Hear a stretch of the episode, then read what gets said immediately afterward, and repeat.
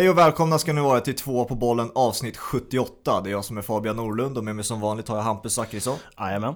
Och idag gästas vi av Rasim Reis. Kul att du vill vara med. Ja, tack för att man får vara med. Hur är läget? Uh, det är bara bra med mig. Uh, lite fullt upp här hemma som alltid innan jul. Uh, ska iväg till Åland om någon timme eller så. För lite julfirande med nära och kära. Så att, men det är bra. Vi spelar in det här tisdag, dagen före dagen före dopparedagen då. Så kommer publiceras dagen före dopparedagen. Och det innebär ju att vi har ju mycket fotboll som spelas just nu när vi spelar in också. Men eh, Premier League är ju lite i paus eftersom att Carabao Cup ska spelas. Så jag tänker att det blir mycket fokus på Premier League i det här avsnittet. Så vi inte försäger oss någonting när Serie A eh, spelar och sånt där. Eh, och det finns ju en hel del eh, att säga om många Premier League-klubbar just nu. Jag tänker framförallt på något, något som du har varit inne på väldigt mycket på Twitter är ju Arsenal den senaste tiden, Rasim, eller hur? Jo, det, det finns en hel del att säga om det laget. Det, det är en källa till väldigt mycket humor för oss eh, fotbollsälskare just nu. det, det gör många av mina dagar. Jag vet att det låter hemskt mot, mot alla som supportar Arsenal och stöttar i, i vårt och Tott liksom. Men äh, ja, det, är, det är stor humor just nu. Det är en parodi som försiggår på Emirates. Ja, det är tyvärr, alltså så här, tyvärr för Arsenal-fansen har det varit så länge. Alltså det var ju Emery, eh, även fast det så här gick kanske bättre än vad, vad liksom många ville ville mena eh, med tanke på hur statistiken ser ut för Arteta just nu eh, så var ju liksom hans presskonferens och allt det där eh, blev ju komedi och nu är ju nu är allt en komedi. Det blev ju, han fick en ganska bra start Arteta ändå, vann ju FA-cupen och sen liksom skulle de ju flyga den här säsongen men det, det har ju gått sådär. Arteta fick ju också en bra start. Alltså, nej, det är det jag menar. Nej, Emery fick ju också en bra start. Alltså alla verkar ju få en hyfsad start på Arsenal-projektet. Men sen eh, verkar det vara någonting som inte vill ta fart sen efter det. Ja, eh, ja alltså, jag är ju fullt Arsenal. Jag har många vänner som supportar Arsenal. Så man har ju kont kontinuerliga diskussioner kring laget och vad är det som händer. Men det känns som det finns den här röda tråden just nu som är man, man tar lite fart i början som ni säger. Det går igång, man får någon värmning. Så Thomas Partey från Atletico Madrid skulle liksom Wow, nu, nu händer det på riktigt. Men Thomas Partey, vad är han ens? Vad, vad gör han ens i Arsenal då? Det, ja, det är konstant. Det, det, är liksom, det blir en parodi på, på en riktigt bra spelare som har uträttat väldigt mycket. Och som du säger, man hamnar i det här Arsenal som i skapat av så många olika typer av personligheter då, alltså kring fotbollsspelarna och som inte det finns ingen tydlig ledargestalt någonstans, inte, alltså sen långt bak i tiden. Och sen har du en tränare som är väldigt grön i eh, kostymen, om man säger så, väldigt ny i den positionen och då ska han driva det här som en gammal spelare. Det är liksom så uppsatt för misslyckande, tycker jag.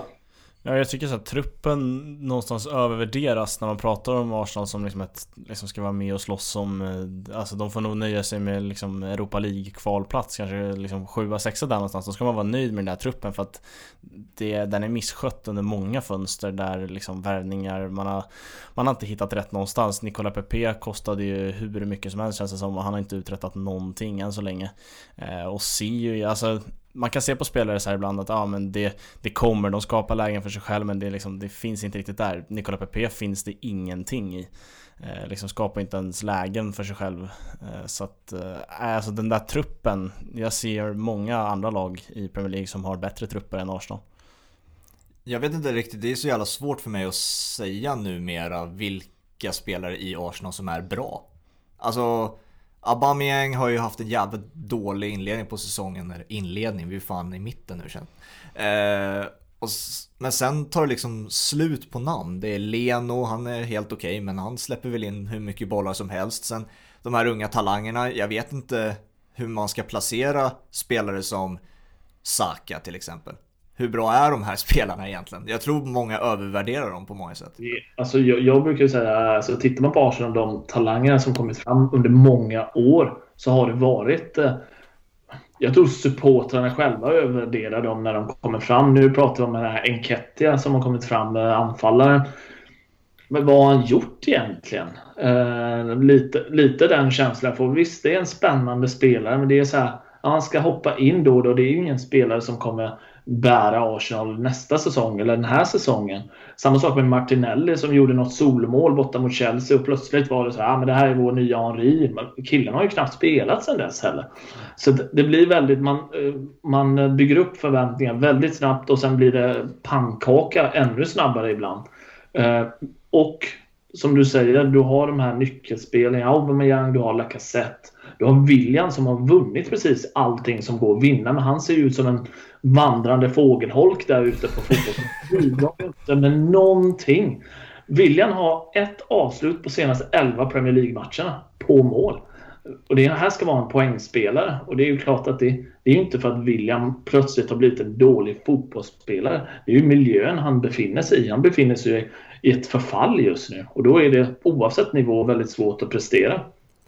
Jag tänker framförallt på miljön, alltså jag som är på Liverpool har liksom pratat och tänkt mycket kring vilken jävla miljö som har skapats i den klubben där Curtis Jones, eh, Nico Williams, alltså folk kan komma in från höger som egentligen inte pratar som några stora talanger men kommer in och gör ett bra jobb.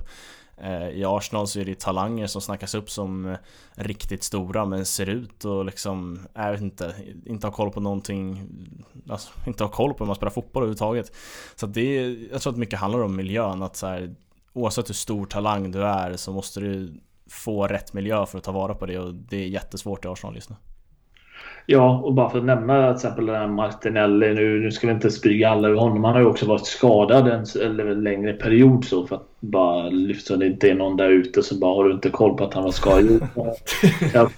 skadad där ute. Så att, lugn i båten. Eh, jag håller med dig helt eh, kring Liverpool också. Att man har en så tydlig bild kring vad som krävs från varje spelare, varje position. Man har en tydlig eh, alltså en tydlighet genom hela organisationen när man värvar spelare. Liksom, okay, varför flyger inte en sån som Serhan Shakiri, som har gjort det väldigt bra tidigare i andra klubbar? Han, han är förpassad till en, en rollspelare. Han ska komma in när det verkligen krisar. Och han gör det också bra då och då. Eller som du säger, Curtis eller någon annan. Kommer in och bara levererar. Och det, det är liksom en ledarfråga för mig. Och där är Klopp liksom unik i, i sitt hanterande av spelarna. Det är långt ifrån många tränare som är det. Tror jag. Vi kan titta lite på Everton med Ancelotti. Ta dit eh, James Rodriguez. Jag, jag var ju så här, när jag såg James Rodriguez i Everton-tröjan, då var det så här, va, nu har jag fan sett allt. det, var, det regnade typ och det var så här, James Rodriguez spelar med Holgate och du vet Coleman. Man bara, nej, det är så jävla det här, är, det här är parodi också. Men då har du en ledare i Ancelotti som får fram det här. Ah, oj, James Rodriguez blir ja, i början av säsongen en av de bästa spelarna, om inte den bästa. Eh, uh, Calvert Lewin likadant får fram det här och det såg vi senast mot Arsenal också att de vinner matchen välförtjänt utan några större konstigheter. Borde kanske haft något mål till. Men det är en ledarfråga och jag tror med de här trupperna som alla de här lagen har. Man behöver ha otroligt bra ledare bakom för att hantera det. Och Arsenal har inte haft det sen Wenger i min, min, i min fråga. Eh, jag tycker så att Teta känns lite lost i hans uttalanden. Jag läste senast igår liksom att han hade suttit och snackat om massa procentsatser på att förlora. Typ så ah, men vi hade 9% chans att förlora mot Burnley och vi förlorar. Sen hade de 7% mot ett annat lag. Alltså fotboll, handlar, fotboll funkar ju inte så. Du har ingen procentchans att förlora en match. Och så lyckas man förlora av någon konstig anledning hela tiden. Ja, då handlar det om att det är ett uselt fotbollslag. Liksom. Så är det. Och det på tal om det så såg jag nog han, han la ut någonting om en basketjämförelse också. Men fotboll är inte som basket. Man får 50 skottförsök. Man bara, Nej, men tack, tack för det förtydligandet att fotboll inte är basket. Det, jag hade missat det. det en, precis vad en supporter på botten behöver. Det är ett förtydligande kring basketen. Ja, jag tror det Han är snett på det just nu. Men i och med att det är ett en klubb och en förening i förfall också som vi har varit inne på. Då kan ju inte den enda lösningen vara att ersätta Arteta. Kanske att du får en liten, alltså att det blir lite bättre resultat som vi har varit inne på en kort stund. Men sen kommer du komma tillbaka till samma mönster igen. Ja, alltså det är ju ett långsiktigt eh, förfall där. Det är ingenting som har skett över natt. Liksom. Och Arteta och Emery som valde ju två bidragande orsaker tror jag. Men jag tror bara att i grunden är ju spelartruppen in, alltså den är helt felsynkroniserad gentemot eh, vad man behöver ha i truppen och eh, vad man har idag. Eh, och gentemot den spelidén. Artetas spelidé, om ni har den, mejla den tack. För jag, det, det är en jävla... Uh, den löser man inte liksom. Det är en sudoku utan dess like. Så den, den flyger inte alls. Och sen har du MRI då som har byggt eller köpt några av de här spelarna också som är kvar. Och eh, satsar. Jag minns när Guendouzi var nyckelspelare. Var han någonstans? Någonstans i Berlin? Hertha Berlin någonstans nu. Det var, där ser man liksom hur snabbt förändringar har varit också. Så att här tror jag antingen fortsätter man med Ateta-spåret och bara, ja, det är bara lida och hoppas att det vänder på något sätt. Att man, man kommer ju inte möta lättare motstånd. Imorgon har man ju, eh, vad heter den, eh, ligacupen eller någon hobbyturnering där som spelas i veckan. Och eh, då möter man väl eh, Chelsea eller City eller något. Ja, Manchester City. Ja, det är inte lätt alltså. Det, det, den kommer de inte lägga vikt på säkert. Och sen är det ligan igen och tuffa matcher. Antingen fortsätter man det spåret och krigar tills det vänder eller så kapar man bara okay, och tar in något etablerat namn som lägger en miljard i. Nu kanske man inte ens har de pengarna. Det är också så här. Sälj någon spelare. Köp in två, tre nya i fönstret här nu som kommer och rädda det som går och bygg därifrån. Men det är sjukt svårt, svåra beslut och supportrar drar ju... Nu är inte jag Arsenal-supporter, men jag tycker det är väldigt intressant att följa dem ur, ur många, för alla drar åt olika håll supportrarna. Ena delen vill ju bara, ja men dra åt helvete Emery, vad heter det, Arteta. Andra delen vill, ja men långsiktighet, vi tror på Arteta. Han har ändå gått liksom och fikat med Pep i flera år. Så det kommer ju gynna ut i något bra, men det behöver du inte göra. Det finns ju ingen garanti för det här. Så att det är väldigt intressant vilka väg de väljer. Alltså just det där med att han har gått liksom peppskolan blir ju också så här lätt ämne för komedi på Twitter liksom. Jag såg någon gång när Teta står liksom och tänker och tänker och spelaren bredvid liksom står och undrar jaha, ska du säga någonting nu? Och så var det någon sån till så ah, what did Pep say liksom? Måste, måste försöka tänka på vad Pep skulle säga i de här lägena. Eh, det, jag vet inte, det blir ju det blir ju humor när det inte går så bra att han har just gått peppskolan liksom.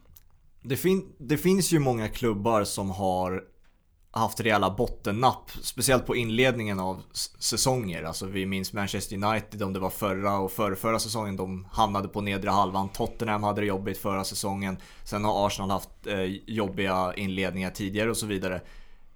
Gör det den här säsongen Arsenal till en bottenklubb den här säsongen? Alltså finns det en rejäl risk för en bottenstrid? Alltså, det finns ju alltid en risk. Självklart risken är överhängande. Men sen, sen ser man på bottenlagen i år. Det är, alltså vi pratar, det är ju faktiskt...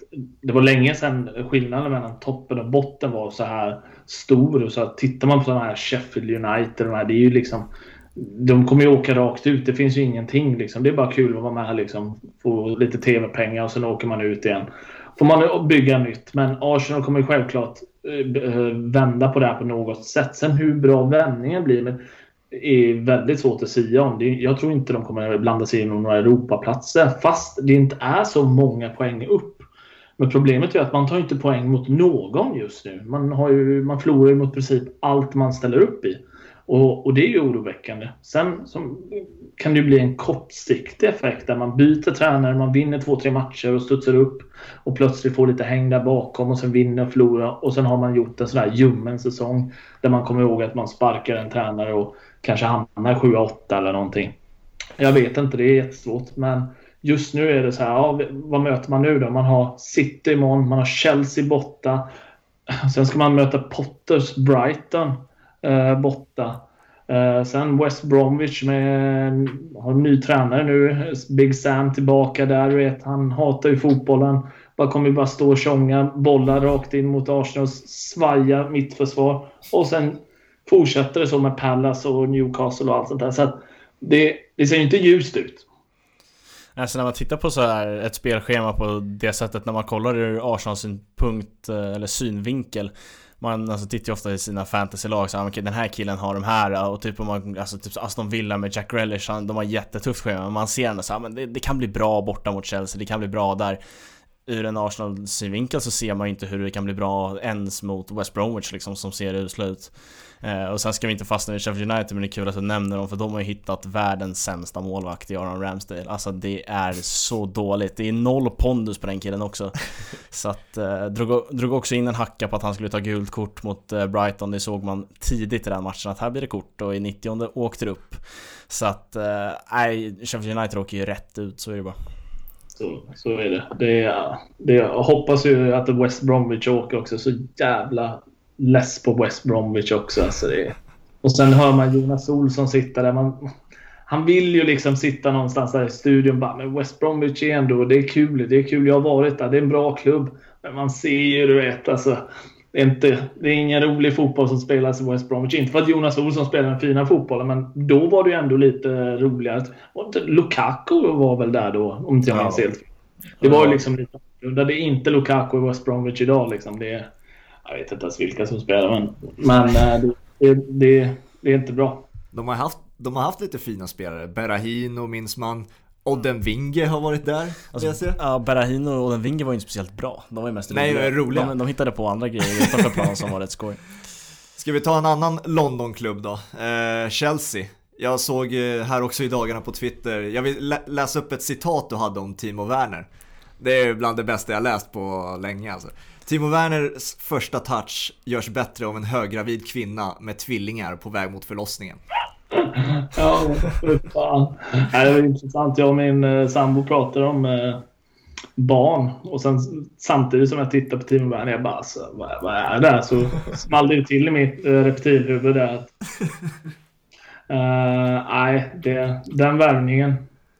Jag vet inte. Det har inte fallit väl ut. Havertz var ju på bänken senast väldigt... Eh, alltså Chelsea blandar och ger verkligen. Eh, jag, svårt att få grepp om dem. Bra trupp liksom. Eh, på många positioner. Spenderat bra. Alltså Ziyech har kommit in rätt i det. Jag, jag är ju ett fan av Tammy Abraham. Jag vet inte jag, vad ni tycker, men jag gillar honom. Alltså jag vet att jag snackade Alltså så att de har gjort det väldigt bra med Tammy Abraham, Snackade med Fabian om det att så här, att han går på lån till Aston Villa, får flyga i Championship och sen blev det ju extremt bra med det där transferförbudet för att han fick ta en stor roll i Premier League. Och han har ju också axlat den, det är ju inte alla forwards som gör. Alltså det var ju liksom Ryan Brewster eh, som Liverpool-supporter hoppades med att skulle ta liksom ett större ansvar, gick ju för stora pengar till Sheffield United men har inte alls flugit. Så att liksom, han har ju också psyket på plats, Tammy Abraham, eh, som gör att han kan vara riktigt bra när du säger Brewster, det är inte lätt att flyga i Sheffield alltså. Nej, det är inte mycket bollar fram där. Det, det, får man ge honom. Det flygs inte mycket i Sheffield. Nej, definitivt inte. Men Giroud är ju finare än Tammy Abraham, tycker jag. Det är en... Alltså problemet med att Tammy Abraham och Giroud är ju riktigt fina och Werner är det inte. Så att Werner har blivit Chelseas tredje bästa forward. Eh, och får typ förpassas till en vänsterkant där han inte riktigt kommer till sin rätta tycker jag. Eh, och det, därför liksom, jag vet inte, det blir ju så jävla dumt med den värvningen när man värvar in honom och han inte får spela forward. Då har man ju inte kollat på vad det är för kille liksom.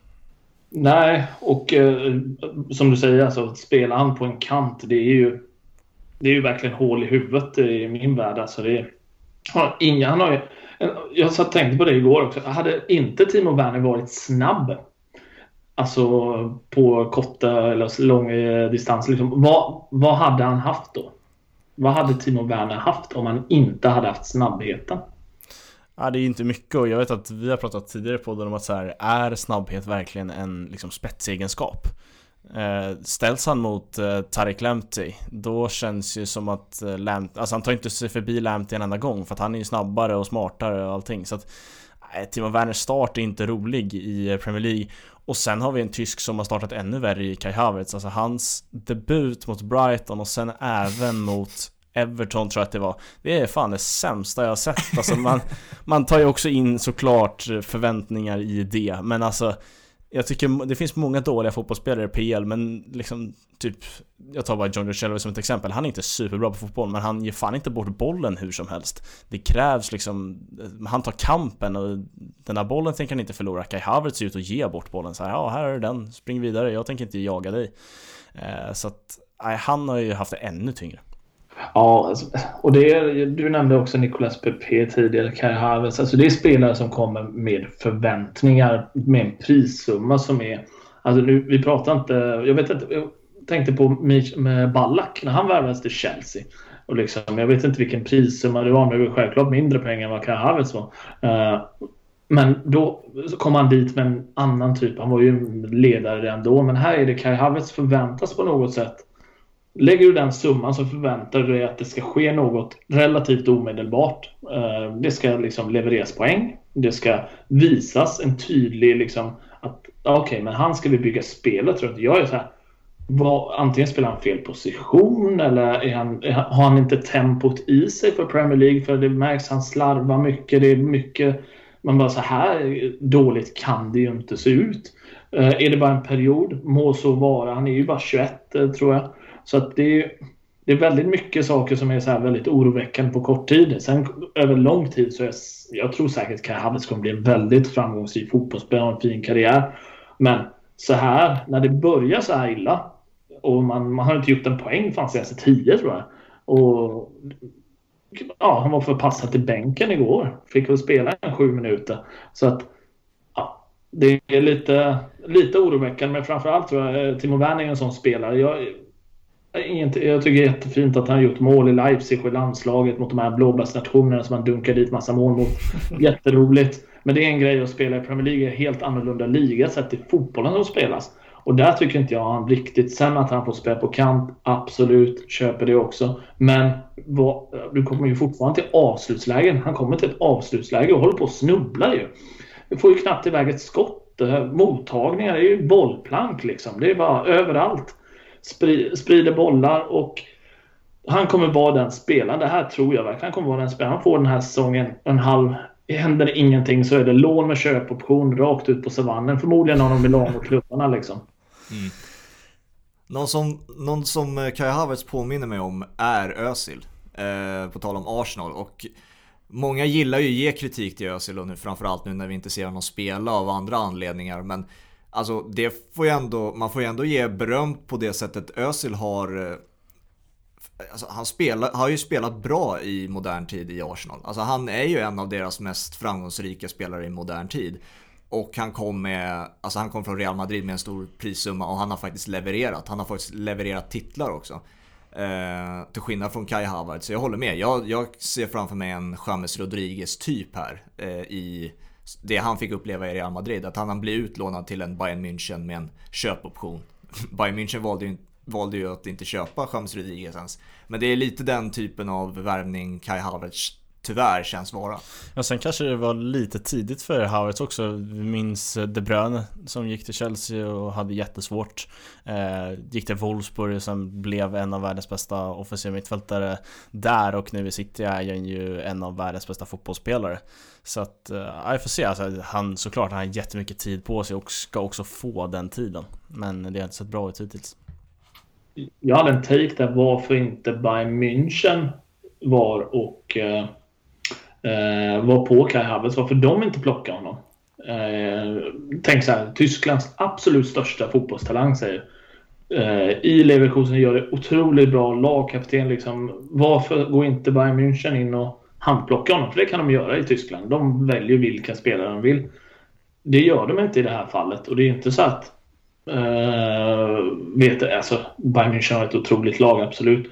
Men jag tror, jag tror helt ärligt också att de tänker, jag, men de kan 21, eh, stor prislapp, låt han försvinna iväg, se vad det bär. För vi kommer ändå kunna locka honom hit sen. För att det är Bayern München och han är tysk. Han kommer självklart, om han får ett erbjudande i framtiden, att det är från Chelsea, vad du vill ha dig, då kommer han ju komma. Eh, men jag tror att de avstod härifrån. Alltså att det bara, nej men okej, okay, det här är lite, inte liksom det vi vill lägga 800 miljoner, en miljard liksom vad det blev till slut på den här typen av spelare just nu. Och därför blev det Chelsea. Eller vad tror ni? Ja, alltså det, det, måste ju ringa någon klocka med tanke på att Bayern München rensar allt i Tyskland. De kan ju typ få folk att så här, inte skriva på kontrakt för att de vet att ja, men då plockar vi dig om två år. Så skriv inte på något mer kontrakt så tar vi dig.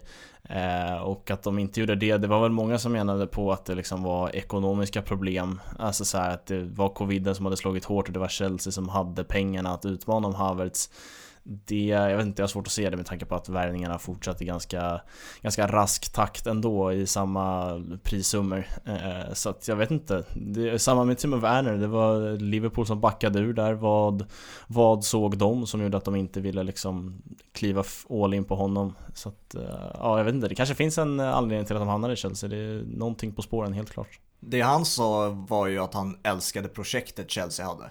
Eh, det var ju, alltså, nu säger, säger ju alla fotbollsspelare det i, eh, i alla intervjuer när de välkomnas till jag en ny klubb. Jag tror var rätt sugen på Arsenal-projektet när han kom. Ja, William, William gick ju till Arsenal för att han hade blivit lovad en Champions League-titel inom tre år. Ja, det är sinnessjukt.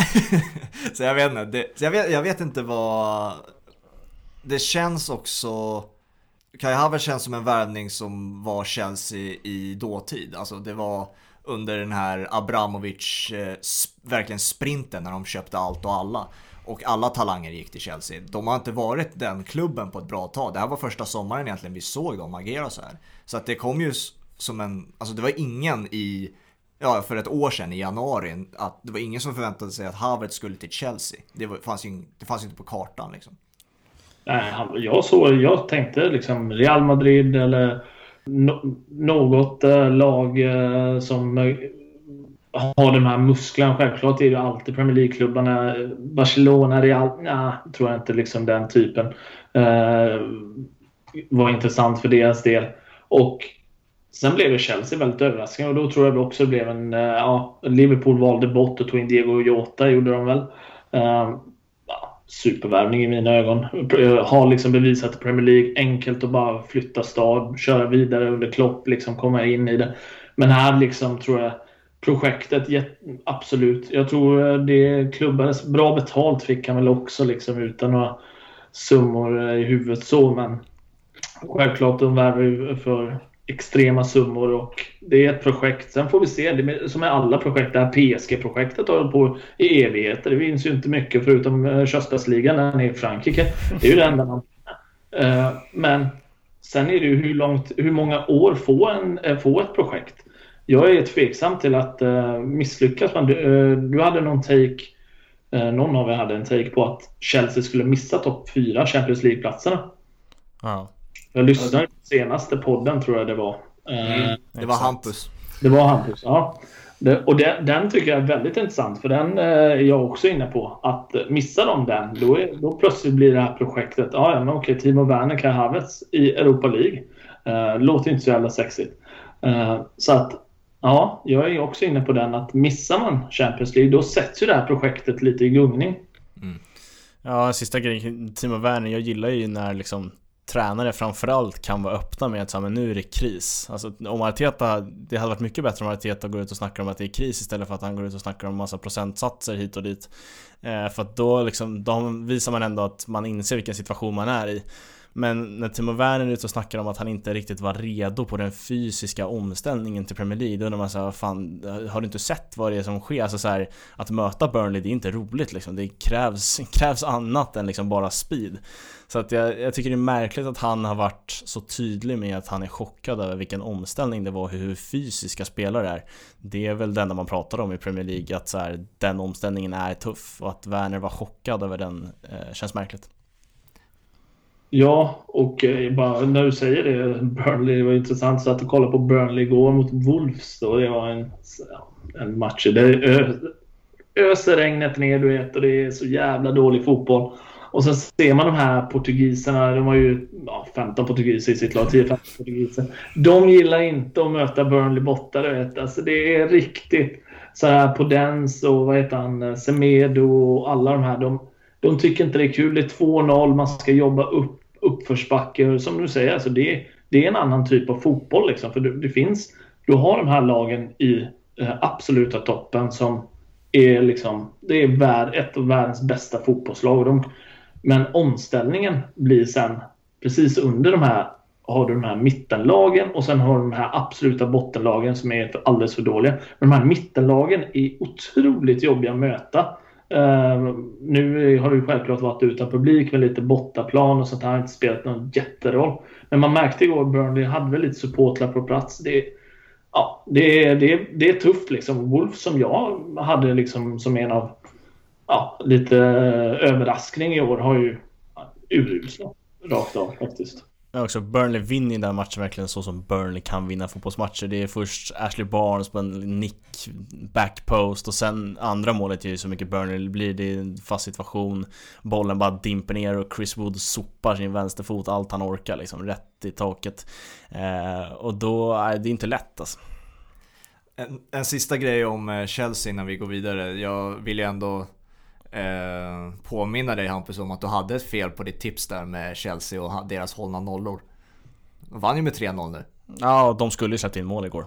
Så att, eh, nej, det var ju synd. Men eh, alltså det har de ändå fått till ganska bra, försvaret. Problemet är väl att Soma och Thiago Silva är bättre på offensiva fasta än i det defensiva spelet. Soma är ju otrolig på fasta situationer men är ju lite små svaj i försvarsspelet. Men nej, det var ju ja, gav, gav en svar på tal direkt och håller nollan. Eh, vad har vi mer då? Vi har ju ett lag som du Hampus numera kallas för världens dyraste tråklag. Ja men så är det ju. Alltså vilken jävla bänk. Framförallt, alltså startelvan är ju oftast bra i topplag i Premier League. Men vilken jävla bänk Manchester City sitter inne på. Och de ah, det blir, de gör inga mål, de skjuter ju knappt. Det var ett läge, tänker fram, framförallt mot eh, SA-15 där Brando Silva är typ fri i 90 Men han ska slå en stenhård pass istället till Mahrez för att man, man får inte göra mål liksom. Man ska göra mål innanför den där lilla målvaktsboxen. Eh, annars, eh, annars är det inte okej. Okay. Så att eh, jag tycker de är riktigt tråkiga just nu och att alltså, Manchester City hemma mot ett bottenlag Det är de värsta typerna av matcherna. Då sitter jag hellre och kollar på West Bromwich, Crystal Palace eller vad som helst. För att det rullas boll i 88 minuter. De, Det görs ju ett eller två mål. De vinner ju matcher, de tar ju sina poäng Men det ska se mycket bättre ut än vad det gör. Jag, jag eh, inte säga, jag kollade faktiskt på sitt eh, West Bromwich när, när Slaven Bilic precis innan han fick sparken där och mm. lyckades kriga till sig en poäng och det är som du säger, man rullar liksom ett handbollsförsvar eh, i 85 minuter. Sen blir det någon kontring, styrning 1-1. Liksom. och sen ska de fortsätta det här. Men det här är ju också någonting som Pep har ju hållit på så här i flera, flera år och liksom motståndet har ju börjat lära sig nu. Okej, okay, men det är så här. När vi åker och möter de här, då är det så här. Det här är vår plan. Och det, det ser faktiskt ut för de flesta lagen, förutom själva alltså topp-topplagen. Då så ser det ut så att de ställer upp sitt paketförsvar så hoppas man få med sig någonting. Uh, och fler och fler har ju börjat få med sig poäng. Alltså titta upp City, vad har de gjort? De har knappt gjort ja, 19 mål i år tror jag på 14 matcher. Alltså det är otroligt lite. Alltså om man tittar på Liverpool så har de gjort 35-36 mål. Alltså det här är, och sen tar de inte de här poängen på grund av att de spelar ju också utan anfallare. En riktig renodlad. Visst, all heder åt Gabi Jesus som har varit med sedan Dackefejden. Han, jättefin spelare, men det händer alldeles för lite och alldeles för sällan. Agüero, alldeles för skadebenägen. Det, det känns Sterling, ja, han gör sina poäng och så, men det behövs ju en riktig renodlad stjärnanfallare i det laget för att man ska damma av de här alltså motstånden som har haft. Liksom Burnley eller West Bromwich eller vad de heter nu. För just nu är det, det är som du säger, det är riktigt tråkigt att kolla på. Och det är också lönt, alltså det är värt att gå gå framåt mot City i första halvlek. Nu har jag inte liksom alla siffror i huvudet men jag vet att de under, alltså minst Peps ledning, kanske till och med tidigare än så, aldrig har tagit med sig tre poäng när de har legat under i paus.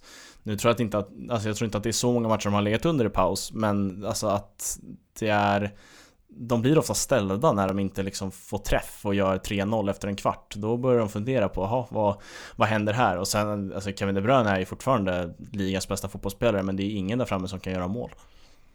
Men då är, då är det ju frågan då som du har varit inne på Hampus, att du, du tvekar ju inte på att de kommer två, har du ju sagt liksom. Eh, men vad är det då? Då behövs det ju ändras någonting för det kan inte fortsätta så här om de ska komma två.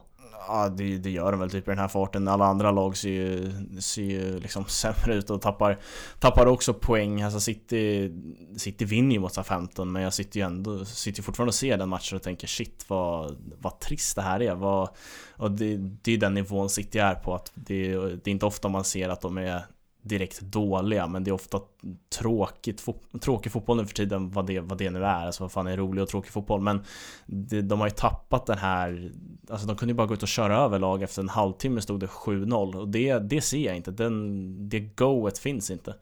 Eh, så att jag vet inte, jag tror att den, den individuella kvaliteten är alldeles för stor i Manchester City för att de inte ska komma topp tre. Jag, tar även, jag tror även att de tar en andra plats men eh, det är klart att det måste hända någonting.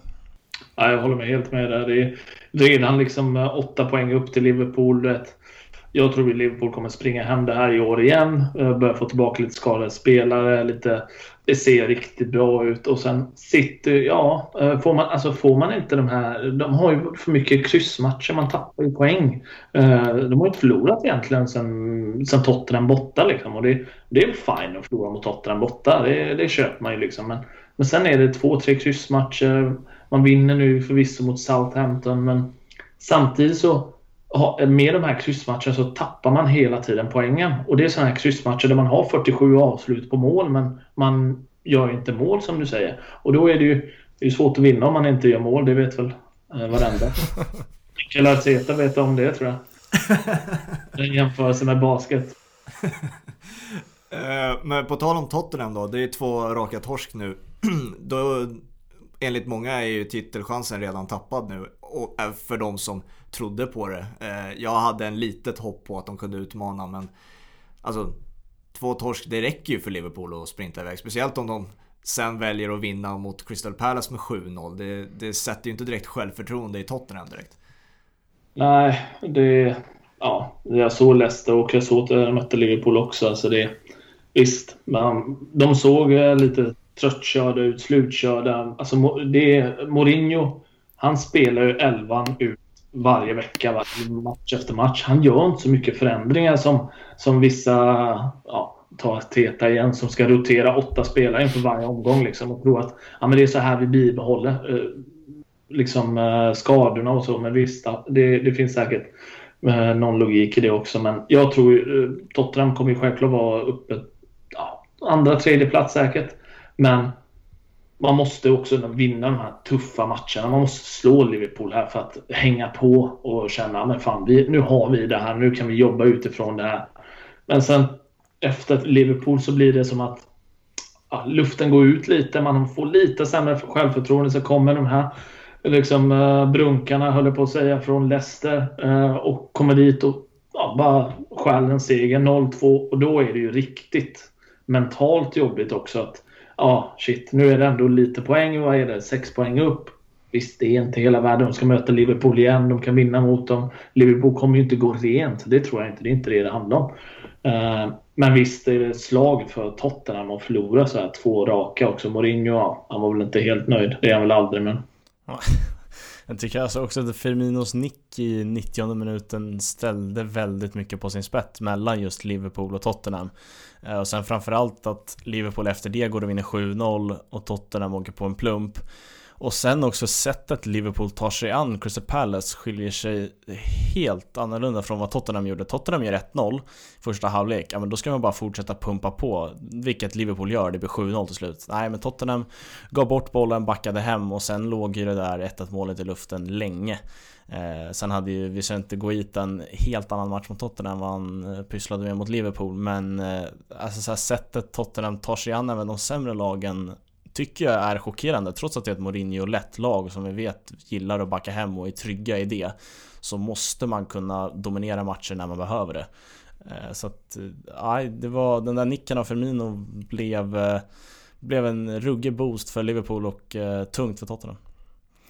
Det man ska lägga till där nu, alltså spelschemat. Alltså nu möter man ju jag tror det är Wolves borta. Sen har man, man har ett väldigt enkelt spelschema sett till Tottenham mått. Fram till att man möter Liverpool igen då. Till serien vänder då. Så man har ju eh, man har Wolves, man har Fulham, man har Leeds, eh, Aston Villa, Sheffield och sen kommer Liverpool igen. Så fram till dess så ska man ju, man ska ju teoretiskt sett kunna gå rent de här matcherna. Visst, det är inte, man kanske kan åka på någonting mot Wolves borta, är inte enkelt, eller Villa och så. Men det är matcher de ska vinna. Sen kommer Liverpool igen och då har man chans att vända på det här. Okej, men nu slår vi dem på hemmaplan och då är det kanske tre poäng upp. Så att det finns ju, det, det är en lång serie och spela, det är mycket att spela för. Men nu kommer det lite lättare för de har haft tuffa matcher nu. Leicester är inte enkelt och Liverpool borta är inte heller enkelt. Liksom, så att, eller hemma, vad det var. Eh, så att eh, ja, det ska bli väldigt intressant att följa dem. Hur ser ni på duellen mellan eh, Klopp och Mourinho? Det börjar påminna lite om eh, Pep och Mourinho hade i i Barcelona och Real Madrid. Men alltså det börjar ju bli rikt, alltså det är fina hugg alltså. Ja men Klopp ändå otrolig vinnare, alltså framförallt eftersom de vinner matchen i 90 men också i eftersnacket så blir ju Klopp en stor vinnare när han egentligen bara står och, står och skrattar åt det och sen gjorde även lite spelare narr av Mourinho när Trent la ut att uh, the best team won. Uh, så att uh, jag vet inte, det, det, blir, det blir lite små tragisk, eh, tragiskt med Mourinho för han har gjort det här förr och det liksom allting handlar om att rikta fokus från att hans lag har förlorat till något helt annat vilket han Ja, i vissa fall lyckas med men det blir, äh, det blir tragiskt när man har haft typ så här tre skott på mål och står och snackar om det bästa laget. Nej, jag håller med. Det, det var ju lite roliga med Pep också, en annan, annan typ av personlighet. Klopp är ju alldeles för han är ju så självsäker och rakt framåt. Och det är ju, det är ju, Mourinho är ju lite så också. Medan Pep är ju lite den här, ja, lite mysfarbrorn ändå som han ser ut att vara men är en lömsk orm egentligen. Det är, det är en lömsk jävel. Det är så, jag vet inte hur mycket ni har sett Guardiola spela men under, när jag liksom var yngre och, och tittade på Guardiola det var, alltså, det var en fin spelare men det är en jävel också. Alltså, ska man veta. Det var ingen som uh, la liksom, eh, någonting emellan. Han klev in och tog gula kort och han var en tuff jävel alltså. Så att man får en liten eh, skev bild av när man ser liksom oj, ville han spela den här typen av fotboll fast han själv var en riktigt eh, eh mer Makalele-typ, eller på att säga. Eh, på den nivån. Så att den eh, fighten är, tycker jag är mer intressant. Klopp är så självsäker i sig själv. Du vet, han kommer ju ut där bara en vacker dag. Du vet, bara dunkat upp något jävla Hollywood-smile eh, från München. han är så självsäker. Pep, ja, vad gör han? Han kör sina polotröjor nu 17 år i rad. Det händer inte så mycket. Där. Så att, jag, gillar ju, jag gillar ju den fighten mer än Klopp. Är, han är för högt upp just nu i hierarkin på något sätt. Var placerar man min Ole Gunnar Solskär i den där mellan de där giganterna. Han behöver nog stå mest och titta på just i den mediala fighten. Där, där är han inte stark, Ole. Nej, Ole han är mer aktuell för någon jävla Ipren-reklam snart.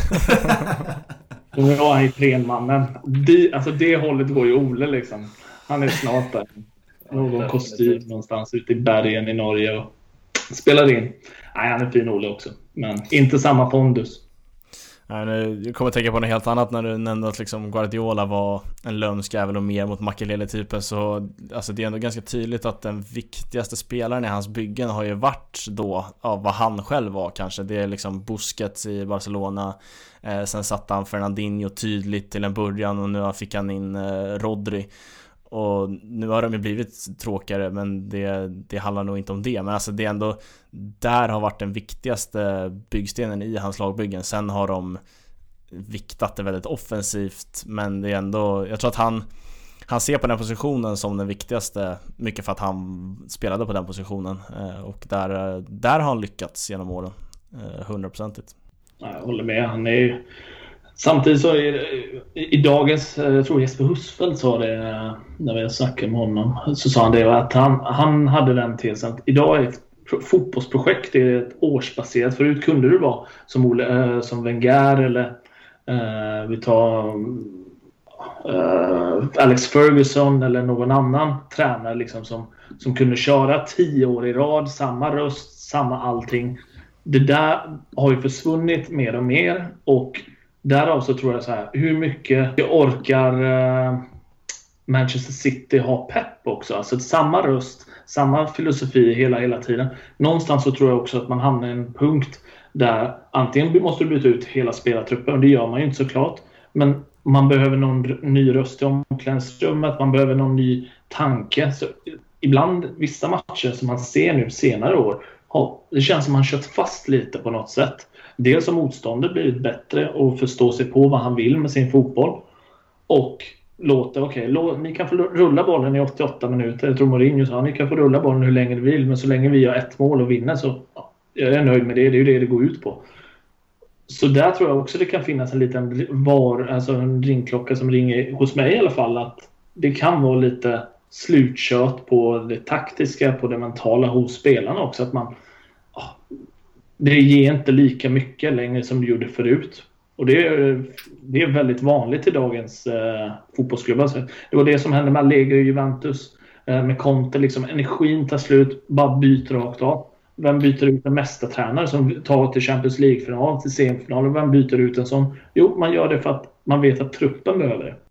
Tänker att vi, eh, vi rundar av med lite svensk fotboll och kanske gör det sjukaste hoppet i eh, poddens historia där vi byter Pep Guardiola till eh, Nanne Bergstrand och snackar lite Kalmar. Ah. Eh, Kalmar efter 2020 var ju inte roligt, eh, men de, de, är ju kvar i Allsvenskan. Eh, vad, vad, tycker du behöver hända där för att de inte ska gå till liksom, samma säsong till mötes igen? Oj, det är väldigt mycket. Dels nummer ett, man behöver få in Henrik Rydström. Eh, det, det är nyckeln i allt. Jag kan inte se någon annan som kan komma in, som kan klubben, som har varit med och tagit fram spelare. Det är nummer ett. Nummer två så behöver man eh, omstrukturera allting från styrelse till ledning. Alltså det, det har varit alldeles för Jag tror Ekwall skrev det jättebra i en krönika. Man har haft amatörer på posterna. Alltså, när man, när man kickade Rydström, då var det flera som inte ens har gjort något sånt no, i, någonsin i mannaminne. De vet inte hur man gör heller. Så man skickar ut något eh, på hemsidan 22.00 en söndag. Liksom. Man bara, eh, vad är det här? Eh, nu fick du sparken. Liksom. Det, på den nivån har det varit nu. Och det här är ju någonting som har pågått väldigt länge i Kalmar. Att man har haft samma röster, man har haft samma människor i föreningen som styr och ställer. Och det, liksom, det kan vara bra. Och det finns väldigt bra. Jag, är, jag är, har ju varit tveksam till Nanne och det tror jag många har varit. Men nu, nu lyckades han med bedriften att rädda kvar Kalmar. Han sa själv det räcker för min del, jag går vidare. Han kanske kan vara i någon konsultande roll runt föreningen. För det finns expertis där, antingen i ledning eller vad det må vara. Men man behöver liksom satsa tydligt. Liksom. Sen finns ju inte ekonomin. Man har haft sportchefer som är totalt snett på det. Allt, allt man har rört vid har ju varit eh, iskallt. Man tog in Myron George från Mittjylland eller var han kom ifrån. Alltså utskrattad, fick inte ens spela. Han inte ens, han var dålig tränare, han är tjock. Helt enkelt.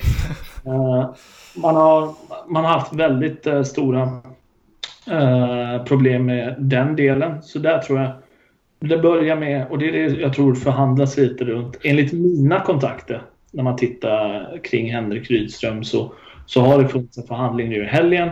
Men det handlar också om att han vill få det på sitt sätt. Det ska inte vara, okej okay, jag kom in som tränare, men då kommer fortfarande väldigt många vara med och styra och ställa vad som händer i klubben. Jag vill att vi ska gå den här vägen och då vill jag att vi kör på det här sättet. Och Det tror jag är väldigt viktigt för Henrik, för han hade det i Sirius med Ola. Eh, där de hade en klar bild av hur de skulle utveckla spelare, vilka spelare som ska värvas, vilka som ska tas upp i A-laget etc. Och det tror jag han vill ha klart i så fall innan han hoppar på något. Det känns ju som att han har ganska bra förhandlingsläge där liksom breakupet senast inte blev speciellt bra och nu liksom, det känns som Henrik, eller Kalmar behöver Rydström mer än vad Rydström behöver Kalmar. Så är det. Jag vet ju att eh, Norrköping har varit och nafsat i eh, Rydström också liksom. Eh, det är inget nytt och det är förståeligt liksom. Men sen har han en situation eh, med familj som jag vet om väldigt väl för vi vi har god relation så liksom och genom gemensamma vänner. Och så vet man att han har en familjesituation som gör att han måste flytta hem. Sen om det är det smartaste valet att hoppa på en lag som kanske får slåss för botten. För det är alltså Kalmars målsättning nästa år. Det är fortfarande att rädda kontraktet. Det är inte liksom så här, nu ska vi bli mittenlag och etablera oss igen uppe på övre halvan. Det kan man glömma för man, man har inte ekonomin till det och man har inte förutsättningar just nu utan det handlar om att inte göra det man gjort de senaste två åren. Och det är att hamna på kvalplats och slåss för livet om klubbens existens nästan. Uh, och, men det finns väldigt många bra människor runt om klubben i Kalmar som vill vara supportrar, medlemmar som vill Kalmar väl.